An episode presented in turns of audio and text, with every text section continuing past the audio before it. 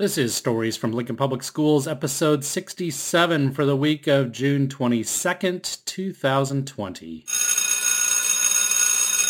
Hello from Lincoln Public Schools. I'm Brian Fitzgerald. And I'm Jason Keys. Welcome to Stories from Lincoln Public Schools, our podcast that gives you an inside look at the people, activities, and programs that make LPS the amazing place it is. This week, we'll hear from someone who definitely made LPS an amazing place. I had a chance to talk with Azcia Fleming, who recently graduated from Lincoln High. Uh, I got to know Azcia through her, wor- her work on a communications diversity advisory committee that we have, uh, as well as the MLK Youth Rally. She's an incredibly thoughtful young woman and is destined for big things, as you'll hear. But first, let's see what's making news on lps.org. So the LPS Air Force Junior ROTC program was honored recently as one of the 50 best in the country. And what makes that even more impressive is that there are nearly 900 ROTC programs in the country. So congratulations to Trent Woodruff and all the ROTC students. Yeah, I've had an opportunity to cover a lot of stories of the, of the ROTC program over there, and I've always been very impressed. So Congratulations. Uh, every year, and as you've been hearing us say for the last couple weeks, uh, the Foundation for Lincoln Public Schools honors students and educators from across the district with the Inspire Award. We're featuring four of the winners over the next month. Our third featured winner this week is Annika Carlson from Sheridan Elementary. Be sure also to watch the virtual graduation ceremony for students in the LPS Independence Academy. The mission of the Independence Academy is to prepare students with disabilities primarily aged 18 to 21 to gain the skills and connections they need to facilitate a positive transition into adult living. So go check that out on the website. And I think it was also up on Facebook Live. Yes, yeah, it was. And I've, uh, the in-person event, I've had a chance to go to that a couple times and that's always great. And um, kudos that we could uh, figure out a way to still make that happen. And big shout out to our colleague, Brianna Campbell. She's been doing a great job with these virtual graduation ceremonies. So now let's listen to my interview with recent Lincoln High graduate, Azcia Fleming. Okay, I'm here with Azcia Fleming, a recent graduate of Lincoln High School and someone who um, was very active in a lot of activities and causes during her time in Lincoln Public Schools. Azcia, thanks for joining me today, and it's good to see you again. Thanks for having me. I'm glad to be here. Uh, so before we kind of delve into the last four months and your experiences with all that's been going on, why don't you just talk a little bit um, about your time with LPS in terms of where you went to school and you know what sort of activities you were involved in and things like that. Okay. Um, yeah. So my name is Azcia Fleming. Um, I graduated this year from Lincoln High School. Um, I went to elementary school in Norwood Park and Arnold Elementary School. Um, and then I went to Scott Middle School and then to Lincoln High for four years. Um, I did the IB program at Lincoln High. I played softball for three years. I was in marching band, concert band. Um, but my longest like commitment has been the Reverend Dr. Martin Luther King Jr. Youth Rally March Planning Committee. And I've been doing that since I was in fourth grade. Um, and then that kind of opened a lot of opportunities as I got older to be able to work um, with people at the district office.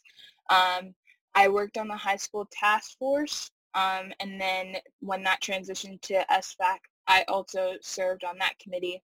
And then um, we helped plan for the new high school and other new facilities that are going to be built um, with LPS. And then I also served on the LPS Diversity Communications Advisory Council.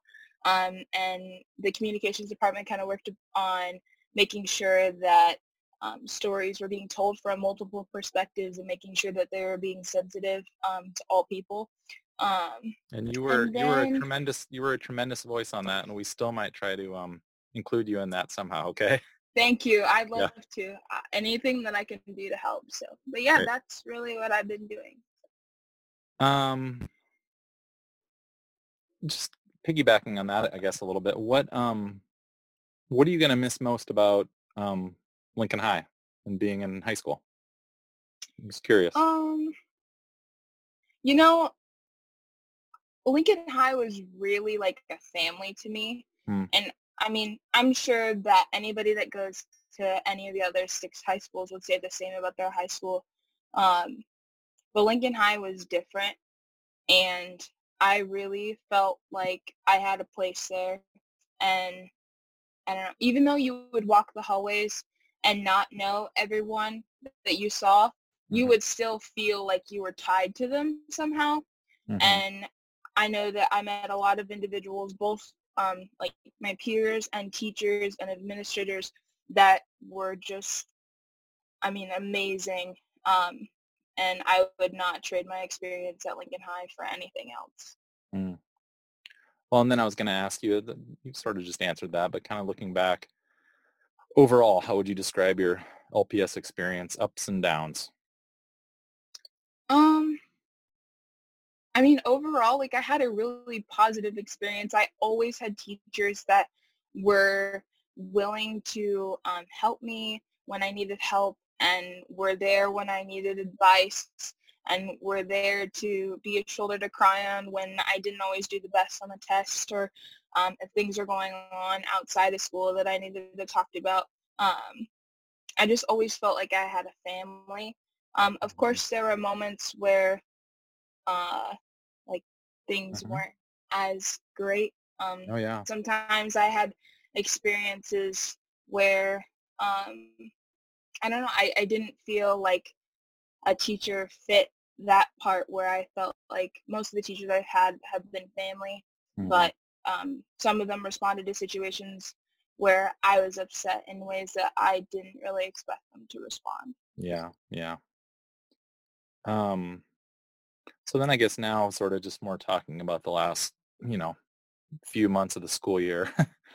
um, and I guess specifically at first, I guess just the pandemic stuff and all of a sudden, you know, you weren't able to go to school for your last, you know, few months of high school.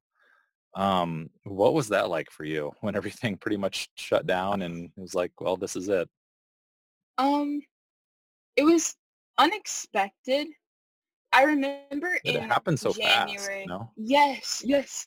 Um, I remember in January hearing about COVID. Yeah. Um, and I remember being one of the early people to say, "Oh, it's just like the flu. Like, Mhm. there's no need to worry." But we also had leadership um, nationwide that was like, "You don't need to worry." And so, I mean, as a as a general population, we were all Mhm. pretty unconcerned with the issue. Um, and then as February came, I started to get a little more worried and thought about, you know, maybe this is a little more serious than the flu. And then March and um, and then it was just kind of like, um, you're not going back to school. Mhm. Um, and I, at first I was upset. Um, and I didn't know how to accept the fact that um, I had my last day at Lincoln High and I didn't even know it. Um, I think that's the part that hurts the worst is that there wasn't closure for me to be able to say goodbye. And I don't know, I think it taught me don't take those days for granted. Because I remember I'd wake up some mornings for school and it would be after I stayed up super late working on an assignment and I'm like, ah, man, I wish I could just go back to bed. I don't want to go to school today. Um, Or I just want to go to college. Yeah. Yes, Yeah. yes. I said that multiple times too, and, and I kind of felt like I wish my days away sometimes. And um, if I could get one chance to just go back and say goodbye and walk the halls one more time, I Mm. wish I could do that. But hmm um, when circumstances permit it, maybe. But hmm um, I also think that we've had time. I personally have had time to process. I can't think like speak for anybody else, but I've had time to process being out of school um, and the whole situation and ready to move on to the next chapter in my life and Mhm. start anew at UNL and um, Mhm. keep doing what I've been doing. So Um, and I know you're, you know, just from talking to you before, I know you like what probably hundreds of thousands of graduating seniors. Their their college plans end up being a little different too now because of all this, right? yeah, Yeah. I was I got accepted into Howard and I really wanted to go to Howard. Um, but That's in Washington D.C., right? Correct. Yeah. Um, it's a historically black college. Mhm. um, and a lot of famous people have graduated from there. Um, and it was kind of my my dream school. I mean, still is my dream school, and if I could go there later, I would absolutely take the opportunity. Um, and it was an honor to be accepted into that institution. Definitely. Um, but uh, as a lot of people know, um, in the U.S., student loan debt is um, not your friend, and um, neither is COVID-19. uh, so, yeah, that's a double whammy yeah. right there. Yeah, so I, I kind of changed my decision and decided to stay here um, in Lincoln and go to UNL. Mm-hmm. Um, I'm going to major in secondary social sciences education. Oh, and, awesome. Yeah, I hope to become um, a social sciences teacher. I specifically love history, but um, okay. yeah, so my That's plans great. did shift a little bit, but I'm also okay mm-hmm. because mm-hmm. I know that I'm still going to be able to do a lot of things. Lincoln might be kind of small compared to Washington, D.C., but mm-hmm. that doesn't mean that I still can't make an impact. So. Yeah, and you know, over the next at least four years, I mean, you've built so many roots here, established so many roots and connections that it'll be nice for you to still continue to, you know, work on a lot of these things that you've been doing since you were in elementary school. yeah. Yes, that's kind of the big, you know, light at the end of the tunnel. I may not have gotten to do exactly what I wanted, but mm-hmm. I still have opportunities here and new doors will open and mm-hmm. others will close, but I still get to do a lot of things here. So. Yeah, definitely. So I know, you know, you've kind of alluded to that, but you've always been, you know, involved in social cause, causes and you know, especially issues of diversity and race relations. And um, have you been involved, I'm guessing, with some of the local protests and events that have been going on? Yeah, so I went to, um, I think I've been to three protests. Uh, I remember the first protest I went to, we walked to 48th and O, and that was a lot, but, you know, it was, it was for a good cause, and as, as tired as my feet were, I knew that I was doing it for a good reason.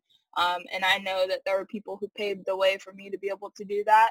Um, and I, at the end of it, I was like, actually, I don't, mm, that was an honor to be able to do something like that and um, be able to, you know, as Dr. Viola Bullock said, stand up and speak out and, mm-hmm. um, you know, walking down this O Street and people are honking and saying Black Lives Matter and feeling that support and that there are people here in Lincoln that care about the black community, even though mm-hmm. sometimes it, it can be hard to see, mm-hmm. especially mm-hmm. with um, Nebraska being predominantly white. Um, mm-hmm. don't get me wrong, there are still issues that have to be addressed here. Um, but it was really a privilege to see so many people in Lincoln coming together um, to protest. Mm-hmm. Yeah. So as someone who just graduated from high school and, you know, you're part of the, the next generation that really has a chance to be a part of what we hope is change. Um, what's your, you know, your level of optimism about the next, I don't know, five, ten, even 20 years in terms of there being real, real change in terms of, you know, race relations in this country? Are you optimistic? I am. I, I know like a lot of my peers are really hesitant about that and hmm you know, are kind of, um, well, things have always been the same, so they'll stay the same. But um, like you said, we are that generation, and so I'm just thinking to myself, we don't have to keep it the same that it has been for 400 years. We mm. can we can make it different, and you know, I finally feel like adults are finally starting to listen. It took them a minute, but um, I mean, if you look across the protests that have been going on ac- across the country, I mean, really, there's no one over the age of 40. And I mean, I mean, that's a, that's a large group of people um, compared to the older generation who's been living the same way for a long time. And I mean, there's even people in that group that are waking up and figuring out, you know, maybe it is time for a change. And um, I, mm-hmm. I, I think the most impactful quote that I've heard from uh, was from Will Smith, and, and he said that racism, something along the lines of racism isn't increasing, it's just being filmed. Hmm. Um, mm. And so people are finally like getting to see it in front of their eyes and being such a digitally digitally connected society.